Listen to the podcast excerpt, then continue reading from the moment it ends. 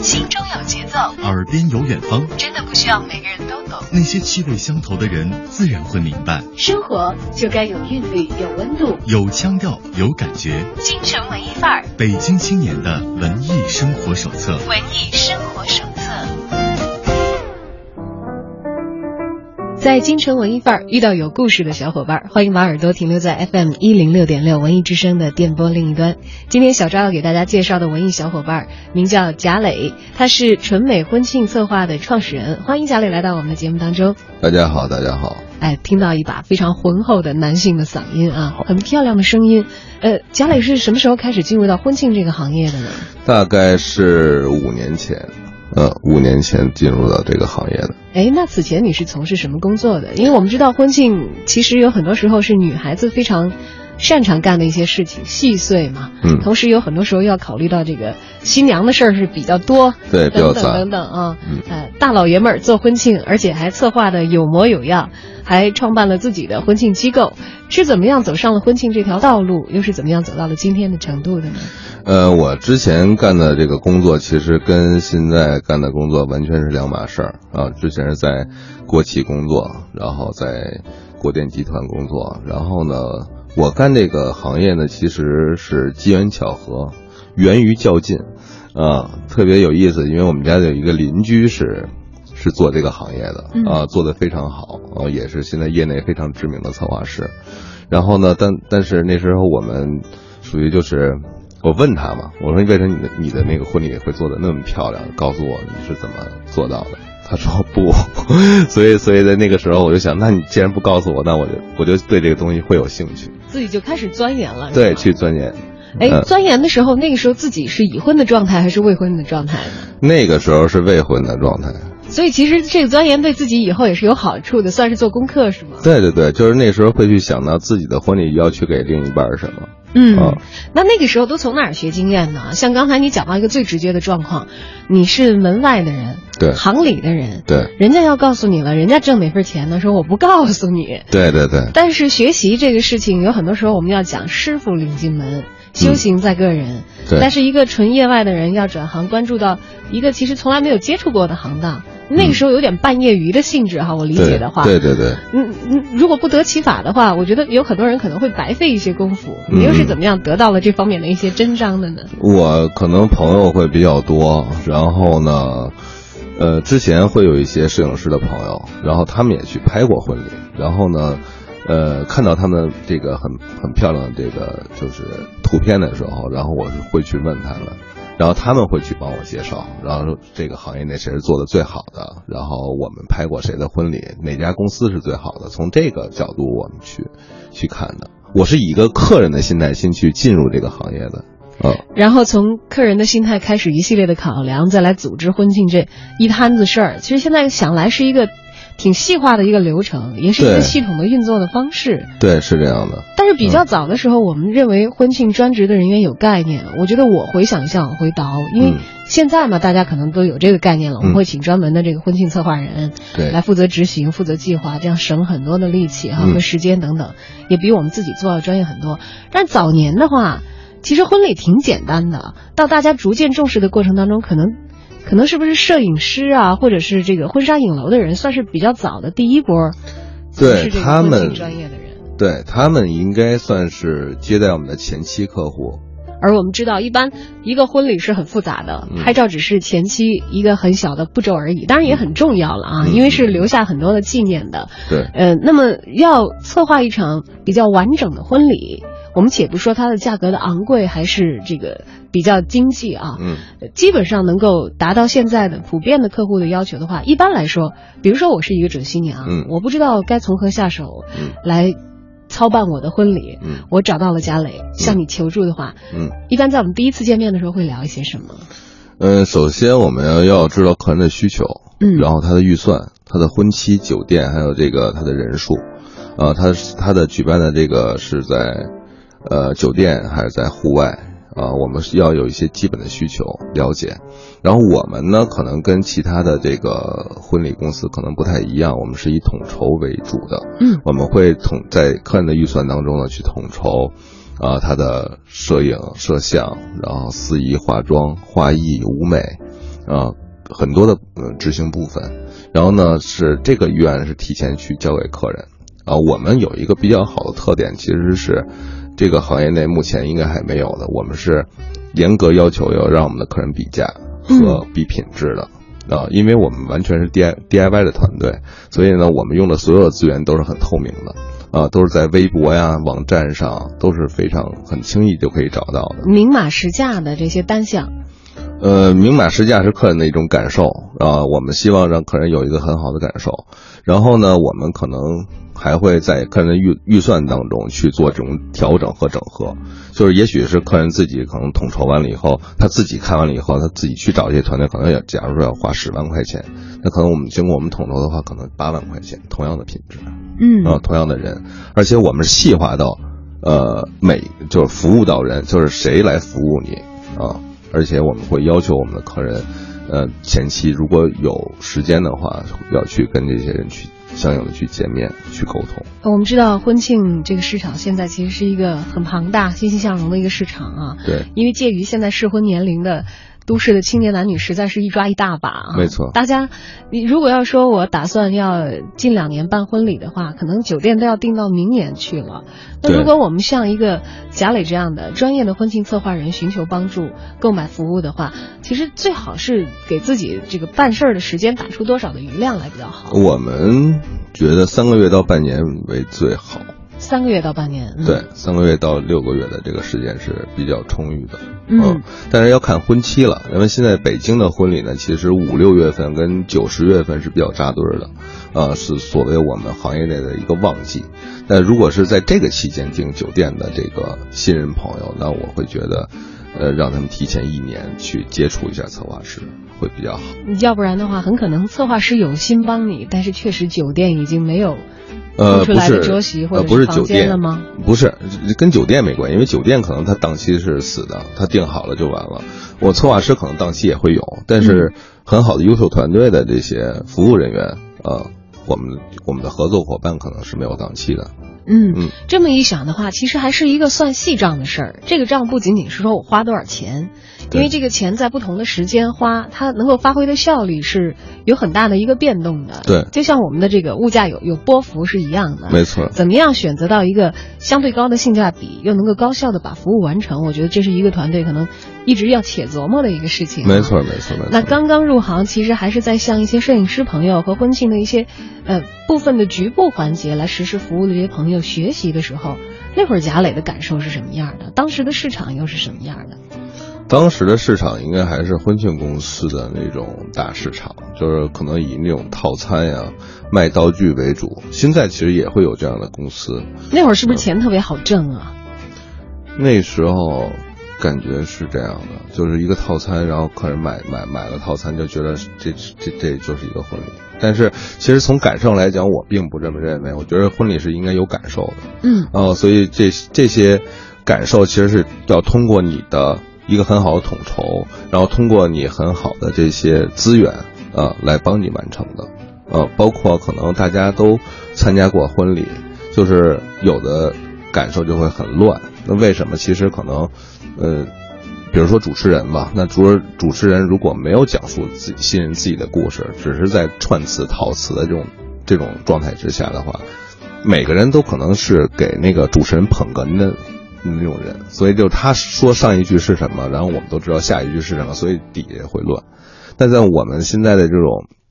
这种策划当中，我们会融入新人的故事，啊，包括我们伴郎伴娘的这种参与啊，来宾的这种体验，然后我们都会让他觉得是真诚的去来面对这两个新人，给他们祝福的。嗯，啊，早期的婚庆公司的套餐可能是按照一些规定动作，包含婚纱照啦。呃，没有酒店了，他的婚婚庆公司，嗯，他其实可能就是他的套餐里边会包含所有，就当年我我说的那些什么摄影、摄像、司仪、化妆，他也会有，他他是他他都是含在里边的，然后包括他的这些什么花艺啊什么的，都会含在里边，但是他不透明是不透明在客人不知道用了什么啊，不知道用了是谁啊，然后比如说一个录影，那一个录影可可能几十块钱或者几百块钱呢，我要十个，那乘以十，其实这个很不严谨。嗯，那个时候客人其实是不知道的，全部委对托给客人到做完婚礼之后都是懵的啊，都是懵的。哦，原来我我我到了现场布置完了以后，他可能还不是自己想要的，嗯，是这样，或者就是一一类人群，就是我结婚的。都是这些小伙伴，我们可能都花了一万块钱去做了一场婚礼，或者两万块钱、三万块钱，呃，就都是这样的人群，所以他就觉得婚礼可能就是这样的，啊，也想象不出来其他的婚礼会是什么样的样子了啊。对对对，当然，我们知道，其实这个婚礼这东西啊，丰俭由人，就是人家自己家里阔的，嗯，豪华到没边儿的那也有的是啊，包括这些大明星的婚礼等等等，大家可能在媒体上也看过一些。嗯，但是就普通的这个大众来说，我们也都希望相应的以一个比较合理的价格，但是给人生这一场特别的典礼嗯。做得漂漂亮亮的，大家心中都能够感受到这个婚礼所传递出来的气氛啊。我不知道当时这个贾磊在自己的婚礼上，是自己亲力亲为以新郎的身份来完成了婚礼策划师的职责吗？还是那个时候其实自己的团队已经小有模样，拜托给了自己亲密的小伙伴来完成？等待着你，等待你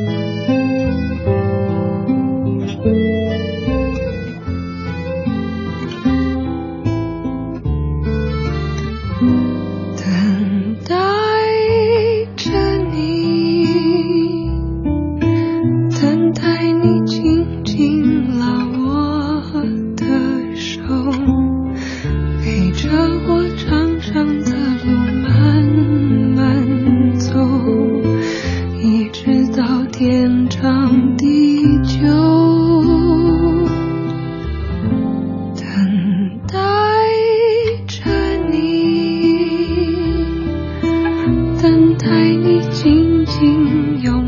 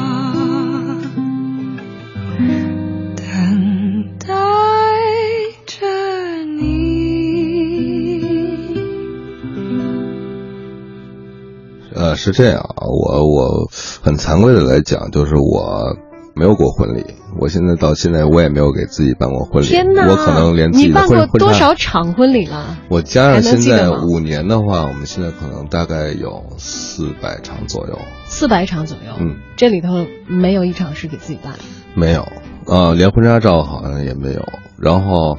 呃，就是这是我非常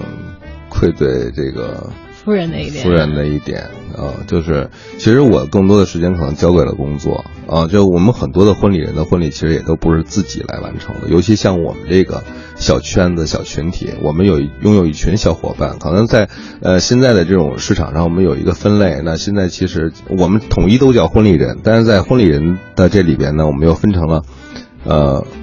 婚庆公司的一个群体和 DIY 婚礼的一个群体。那所以在 DIY 婚礼的群体来讲，大家这种伙伴的关系可能更紧密一些，更像朋友一些。那所以呢，可能我们的婚礼可能会交给我们的同行，嗯，来去帮自己来操作。嗯，那我们的纯美婚庆策划，呃，基本上我们会 DIY 到哪几个重要的块别呢？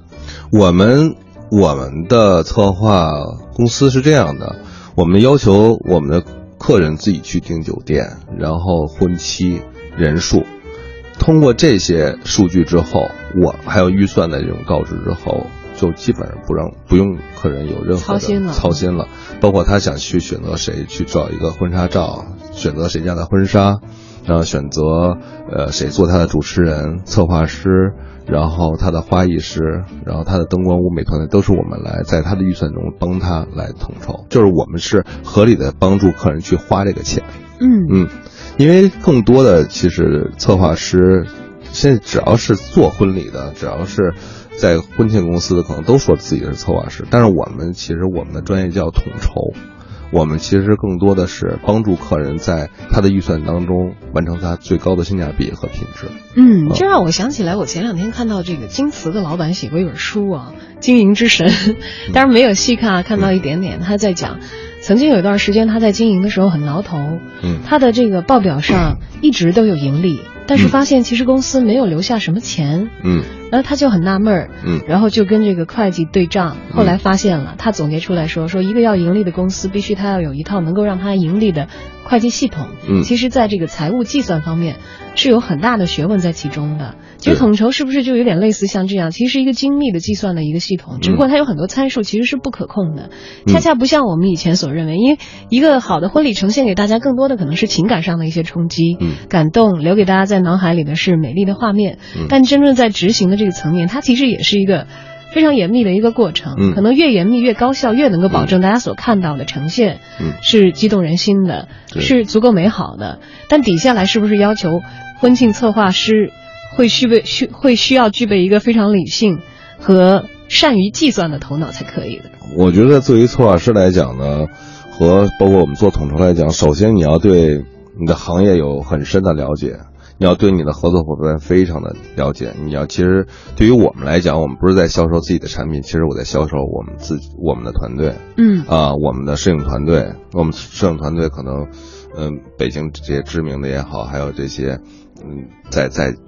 在趋势勃发起来的这些团队也好，我们都是跟我们有合作的，所以也就是说，作为一个策划师来讲，我们应该在呃某个价位内，你知道谁是最好的啊、你要了解这个市场啊，所以你才能把你的最好的这种策划案、统筹的方案交给你的客人。这让我想起了一个在旅游行业不小心做到很大市场份额，但是起初没有一个人是旅游行当的一个公司，它叫去哪儿网。嗯，明白。有点像一个搜索引擎的工作，这是我们纯美婚庆策划所做的事情吗？对，现在是我们其实算是一个实物平台。那我们其实我们呃业内呢有也有非常优秀的网络平台。那比如像我们现在行业内有一个易捷网啊，像我们的哎 UP 那个手机端有一个叫婚礼季，其实都是非常好的这些呃网络平台。但是其实呢，我们可能就没有做的那么大，我们也没有人家那么有思想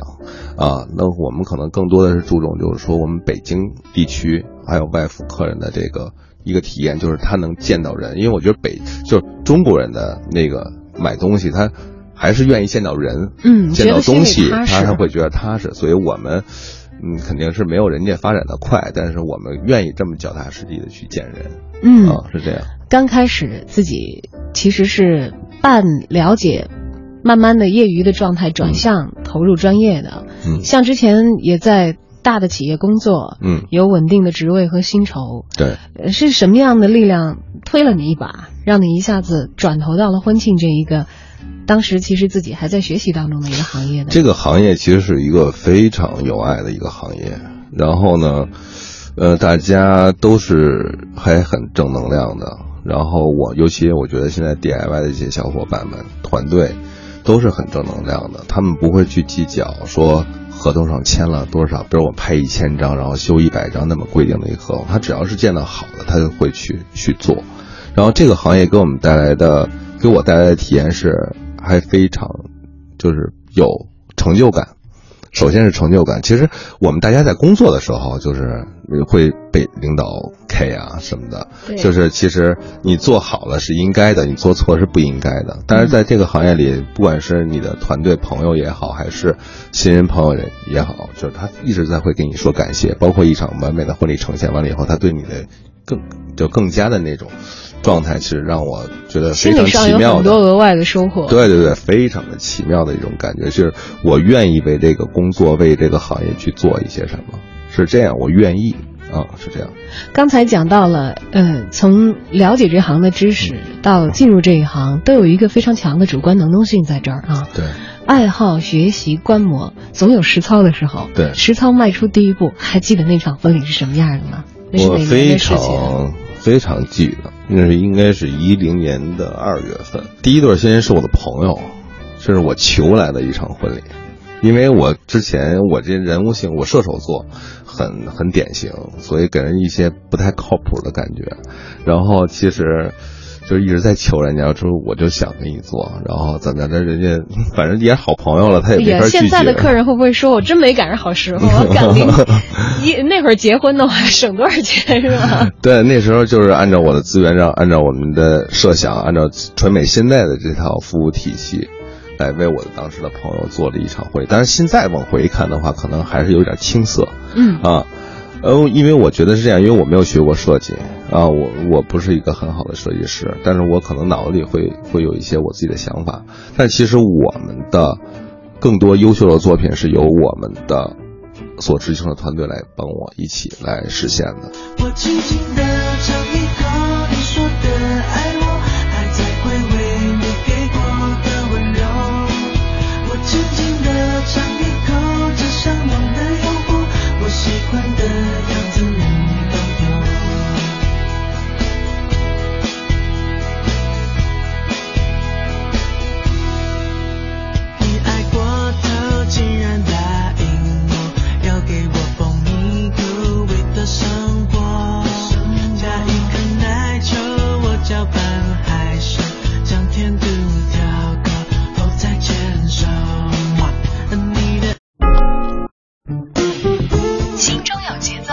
边有远方，真的不需要每个人都懂。那些气味相投的人，自然会明白。生活就该有韵律，有温度，有腔调，有感觉。京城文艺范儿，北京青年的文艺生活手册。文艺生活手册。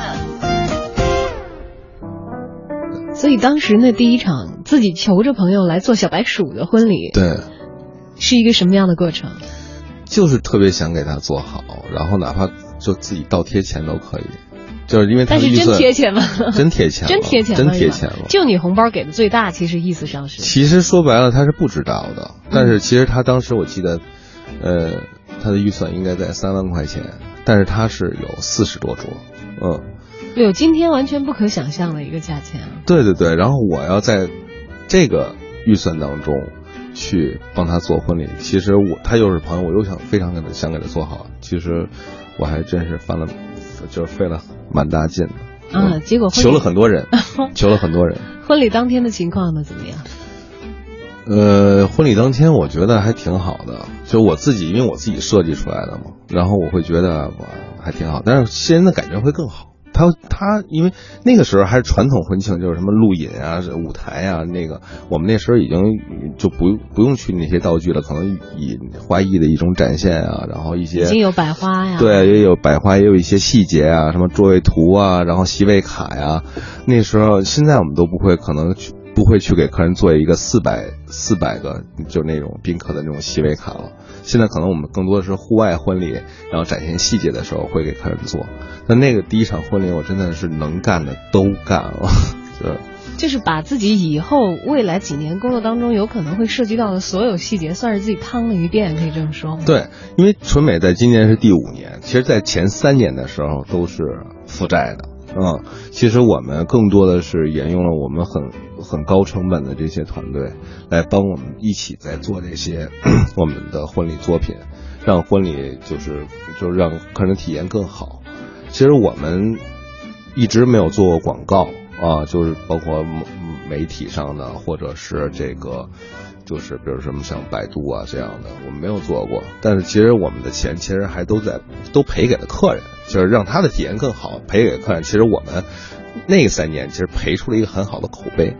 是这样。这是客人的口碑带客人，您要知道。结婚这事儿都是大事儿，大家一辈子可能也就这么一次，咣的一下在这一块花这么大一笔钱，对，大家都是很谨慎的。那么来自于朋友的推荐，尤其是如果，呃，首先比如说，如果我是一个准新娘，我参加完我的朋友的婚礼，我有一个特别好的印象，嗯，那我可能就问他打听去了，你们是找谁做的？说来来，我把老贾电话给你啊。对对对，是这样，基本上是这样的一个情况。对我们家这么多年的客人都是这样的，都是这样，都是客人带客人，然后还有一起合作的团队的。朋友然后来推荐，啊，但是这个其实是我们之前的规划内的啊，但今年开始我们想服务更多的客人，嗯，让更多人知道，嗯。当然，品牌是在成长，品牌成长的同时，其实我们所面对的新的顾客可能也在不断的提升着自己对于婚庆的要求啊。对，呃，据我所知，这些年，像包括。就仅仅是拍照，嗯，要出国去拍的人就比以前多多了，嗯，办婚礼，我要在一个境外的某一个酒店，在我完全语言不通也没有去过的一个国家，要来办我人生大事，还要招待一堆宾客的人。也越来越多了，嗯，像这些方面的要求，其实我们都看到市场应该是在一个我们还可能现在供求还有点不平衡的情况下，嗯嗯，一下子需求就爆炸掉了，然后让我们行业内做服务的人要飞快飞快的学习，没错，和具备这样的能力，对对对，这些年是不是也有一些这样的客人，给你提出一些以前其实从来没有执行过的一些要求？对我们其实也是在工作中去学习，呃，我们也有很好的这些。国际策划的这种机构，然后教学，包括同行之间的这种，呃，相互的这种学习，呃，然后还有现在网络很发达，那其实现在更多的有一些像 App 上啊，像呃微博上啊，很好的这些婚礼的推荐，啊，也都是我们学习的一个点。嗯，其实更多的来讲，从客人的这种角度来讲，客人我们更喜欢哪些客人呢？就是他已经了解过一圈了。啊，市场上寻了一对他，对他，呃，价格倒是可能不是最主要的，就是他他会知道我喜欢什么，然后他会知道他自己要什么，他会直接的去跟我们的策划师说，因为我们来讲是有问卷的，我们我们公司是对新人，呃，新郎跟新娘是有一个问卷，他们需要背靠背的填写，然后交回到我们这里，然后在这个过程当中，其实我们是研究的是。这两个人是否是统一的啊？不管是他们想办一场婚礼的概念，呃，比如说是给父母办的，还是给自己办的，他们是否是统一？他们要的东西是否是统一的？啊，我们可能是更多的要要去考量这些东西，真正的做到私人定制。但是其实呢。一场婚礼的这种定制来讲，就我不可能，我是一个优秀策划师，我就能让你不出场了，你就你没有父母亲家该考虑，那是不可能的。其实我们给客人的好的感受呢，其实更多的是从他们的自己的婚礼故事出发，然后去给大家讲述他们的故事。因为在这种情况下，底下应该是安静的，因为每个人都有一个八卦的心理。尤其是被请到婚礼现场的那些七大姑八大姨，对对对，他们不了解你们之前的这些过往的一些经历啊，也许有异地恋啊，也许有任何的故事啊，呃，都是他们想知道的啊，都是想知道的。而且呢，我们在婚礼当中呢，可能也会增加一些，嗯，比如说伴郎伴娘这种朋友的这些互动哦，我们不会让他就只只站在后面当道具。在这种情况下，让他们互动起来，他们的朋友也是爱听的，啊，是这样的。然后呢，父母讲话的时候就不用说了，因为父有时候像大场婚礼二三百人的婚礼，不免会有一些，呃，家长的朋友会到场，也许你自己新人都不认识，对吧？但在，但是在这种情况下呢，其实父母这种讲话，他也是能控制到那些人的，所以就是说，让这个婚礼现场更偏宴会一点，然后更高级一点，就是。全场有一个全人感受会非常的好，对，有一个很好的秩序是基础，对对，然后大家都能有自己的兴趣点，能够把精神集中到这个婚礼进行的过程当中。对，这样的话，新人的感受也是非常好的，就觉得他呃，所有人在聆听我们俩的故事，我们得到的祝福都是专属的。客人呢是听到了这些故事以后，他也是心里有感受的。嗯，我觉得这办法好聪明啊，在一切刚开始之前，先填一个问卷来了解办这一场婚礼的时候。呃，新人双方还有包括家庭的其他成员也好，对对这场婚礼的期待，具体有哪些具体向上的要求？对对对，因为以前我们也邀请过一些像这个呃婚纱定制的这个定制的师呃嗯设计师啊等等啊来。就讲到过一个非常明显的状况，嗯，他说你别看一对新人在张罗自己人生最大的一个事情，嗯，但是有很多时候他们的选择上是存在很大差异的，对，那经常会有挑婚纱的时候两口子意见不统一打架的，对，还会有这个家长可能提了要求跟这个新娘子喜欢的又不一样的又打架的，对，那所以有很多时候做婚庆以及相关的这些服务的具体细项的人，很重要的一点就是收集他们准确的信息，而且达到一个。相应的所有的人都满意的这样的一个状况，对。但其实这点不太容易做到吧？其实还很好做到，就是你对你的这个客人有很好的了解的情况下，那比如像当你挑选婚纱会打起来这种这这种事情啊，就是原来我们家可能客人也会出现这种问题，但是我们的处理方法是，如果这个问卷到到到了我们手里，我而且我们前期接触过这个客人的情况下，我们会慢慢的引导客人，嗯，会心里有数了，大概有可能他们会在这个地方有冲突。就是我比如说他去挑选婚纱，我们其实一般来讲不建议新郎跟跟跟随，对，就是。就我们的话，就是有时候会开玩笑跟我们的客人讲，就是别给自己找事儿，嗯啊，掏钱就可以了。然后呢，钱交给他，他愿意买什么买什么就好了。因为有时候新娘会纠结，嗯，呃，会问自己老公的哪个好哪个好看呀？但是其实你问完了以后等于白问。但对，男的会觉得你很啰嗦。不对，不一样，就是除非就是意见很统一的新人就一起去就好了，很享受这个过程。但是如果是很纠结的情况下，我们会引导。因为他并不是了解那么婚礼嘛，但是我们正确引导方式呢，有可能是我们会告诉他，西方的婚礼啊，婚纱都是在最后来展现的，然后你可以去给自己挑选一个婚纱，可以看让老公当时在婚礼上是一个惊喜，对，是一个惊喜，对吧？他就会接受。哦，老公可能也会接受，老公可能有的在这种情况下呢，他可能还懒得去呢，可能是这样。嗯，而还有一点，其实酒席也是个大问题，也容易出现矛盾。对，就是且不说点菜这些细项了，是中式传统的宴席呢，还是西式的自助啊？对对对。那草坪的时候有一些什么样的要求啊？嗯，呃，这些东西都是会在我们填问卷的时候都会有收集，都会有。那如果来填问卷的双方，或者甚至当时委托人是一家人来的，有更多的人都有分歧的话，怎么样来平衡会比较好？我们只对。给给我们交钱的人负责是吧？对 对对，拿钱的人说了算，有最大的主动权。包括可能我们在婚礼现场前一阵儿也发生过一个小的插曲，就是我们在工作的途中，我们的家属会要求我们的摄影师给人拍照，他觉得你就是摄影师，是我们新人方请来的，然后你就必须就是我们还在工作的时候给新娘拍照的时候，他说：“哎，给我们来张合影吧。”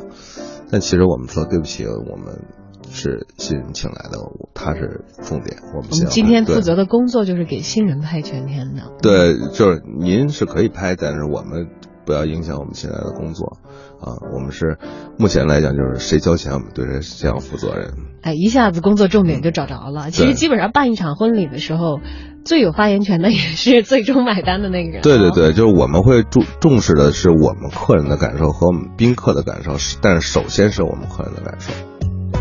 你是我心内的一束花，心间开起花一朵。你是我生命的一首歌，想念汇成一条河。点在我心内的一束花，不要只是个过客，在我生命留下一结局会如何，好想问你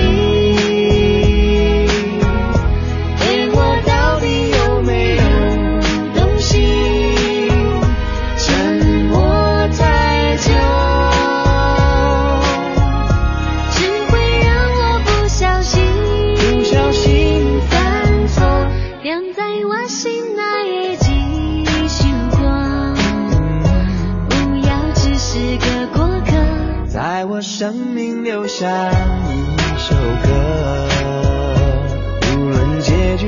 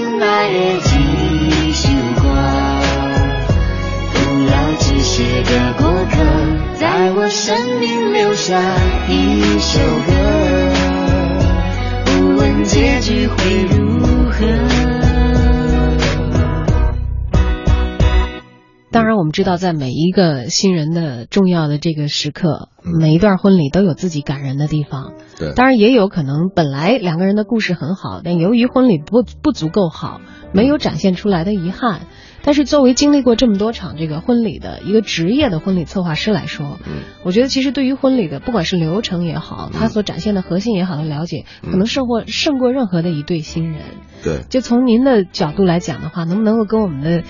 准新人们分享一些意见？就说当婚礼状况出现一些突发情况的时候，应该如何避免？因为我作为宾客，我参加过一次，呃。嗯，远渡重洋到欧洲去举行的一个婚礼，其实是我的一个好朋友了，因为花了很大的价钱，就是包括宾客啊等等的宴请，都是有着一个非常高的成本。但是到那儿第一件事情，新娘新娘子马上就不高兴了，因为他们花了一个极其昂贵的价钱。他说我没有太多别的要求，就是我住的地方以及我办仪式的地方，以及我们出海的船，我希望它布满鲜花，布满美丽的鲜花。但结果我们到了当场的时候，其实离他那个设想有着很大的落差。嗯，明白。呃，当时心里头就有一点不舒服。你想，其实折腾了那么那么多人，那那那那么样子的这个到了一个陌生的国家，然后因为可能落地执行的人和当时跟他衔接的人虽然是一个团队，但是不一样的人，造成这个落差，当时就极其的不满意。嗯，然后后来马上团队去做一系列的补救措施，甚至是在因为欧洲国家比较慵懒嘛，甚至周末的时候花店不开门啊，说开车到另外的城市，然后再去补，再去。完成一些这个补救的措施，甚至包括其实宾客当时发动起来了。后来我们去采，幸好意大利是一个充满野花的国家，嗯，用野花把他的这个婚船，真的是宾客和这个婚庆公司的人一起动手，才把这个事情给弥补了一下。当然那个时候这个新人很感动嘛，是因为其实自己的朋友这个出力了以后一下子还是有了一个很满意的一个充满鲜花的一个婚礼。嗯但其实有的时候，就比如说是像我刚才举的例子，有一个比较远的距离，嗯我们直接的执行团队可能只是把这个一定的工作交到了下一个要执行的环节的一些，比如说落地执行的一些公司。嗯那么如果他们出现了一些紧急的状况的话，我们又怎么样来避免呢？或者怎么样做一个及时的补救？首先要对当地资源有了解，嗯，这是作为一个专业策划师一定要做到的，而且你要有自己的，嗯，就是你的方案 B，啊，就是说我们在最近的这一场就是七月二十一号到二十六号的这个巴厘岛的执行啊，就是在这个期间呢，其实正好赶上这个印度教的节日，是当地是不开门的，就是任何的这个。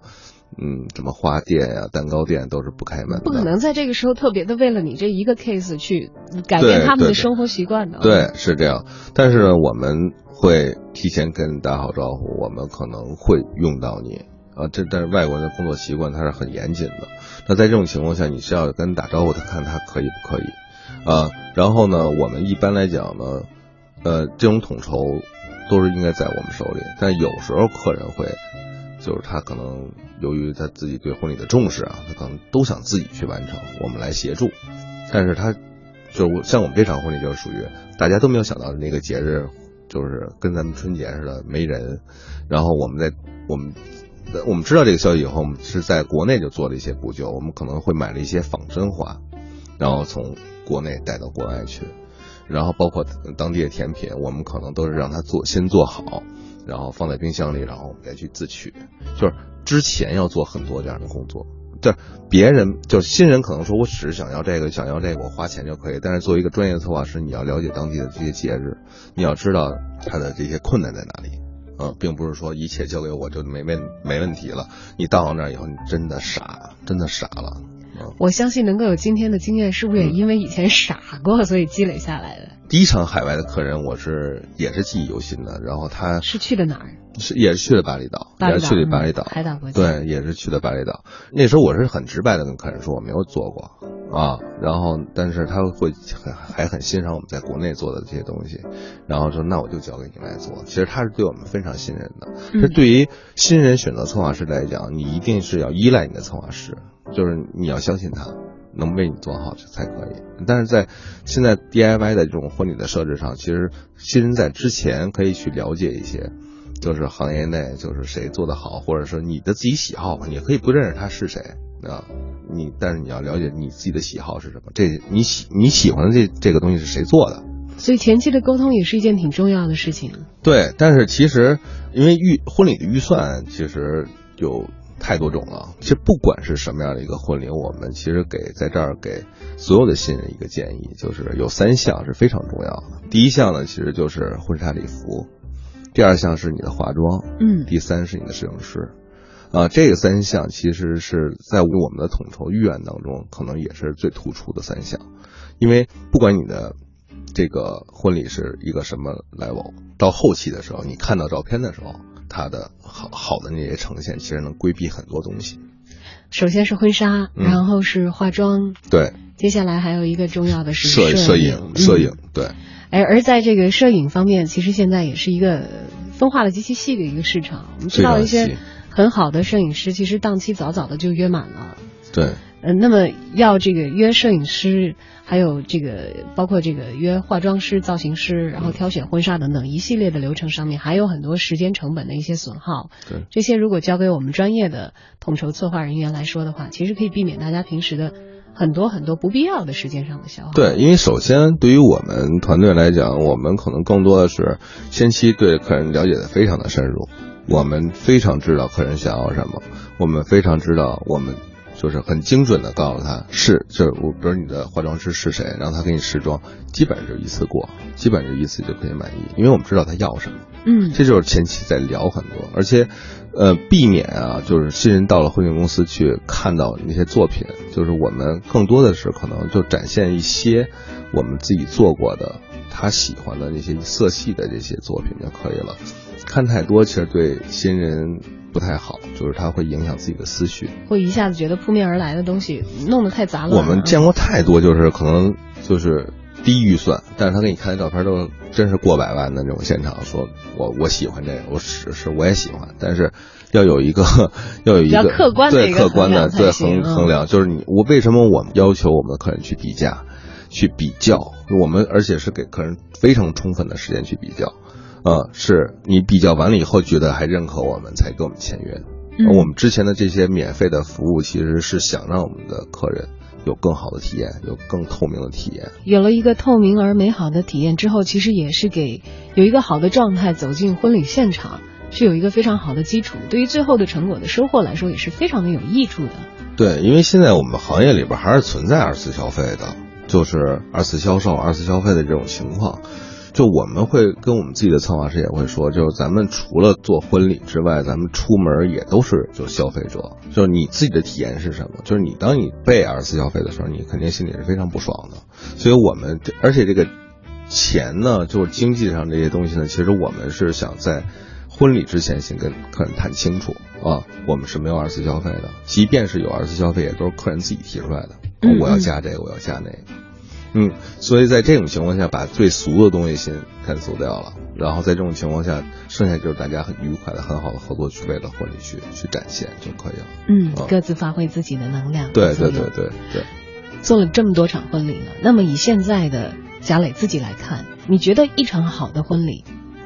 应该是什么样子的？我相信可能每个人的审美千差万别，花销预算也会呃有的高有的低，但是好的婚礼。留在你的印象当中，总归是有一个最基础的印象，会达到哪一些标准才算是一场好的婚礼？情感回归到婚礼的这种本质当中，其实是一场有情感的婚礼。我们现在就是有人味儿的婚礼才是最最高级的，有新人的故事，有他们自己的点，不管这个婚礼他花费多少钱，都是有意义的。我们希望，其实我们的新人是呃重视婚礼的。但是更多的人，他可能因为工作的关系，然后他可能不能去展现，就是就是我没有那么多时间去去聊这件事，我只是交给我策划师，但这也 OK。但是我们在前期沟通上，我们一定要知道些那些情感点，这个情感点构建了你的这个婚礼是否是成功的，是唯一的，是不是有一个好感受的。好的，今天呢，非常感谢我们的纯美婚庆策划的创始人贾磊来到直播间，跟我们分享了那么多关于婚礼的门道。要知道，说一千道一万，婚礼是一场婚姻的隆重的起点，包含了非常多美好的祝福。但婚礼也像我们接下来通过婚礼要走入的婚姻一样，要经过精心的经营，还有很多实际的考量，可能才能以一个非常好的状态呈现给。别人，同时也让自己获得最大限度的内心满足，而在这条路上，都让我们共同一起来学习，期待着以后有着更多美好的收获。对，今天也谢谢贾磊。啊，谢谢谢谢谢谢你们给我们这个机会来跟所有的这些观众来分享。嗯，也希望你们的小伙伴越来越给力，更多的新人，好的，制造美好的婚礼。新文艺新青年，文艺之声接下来为您播出民歌风行。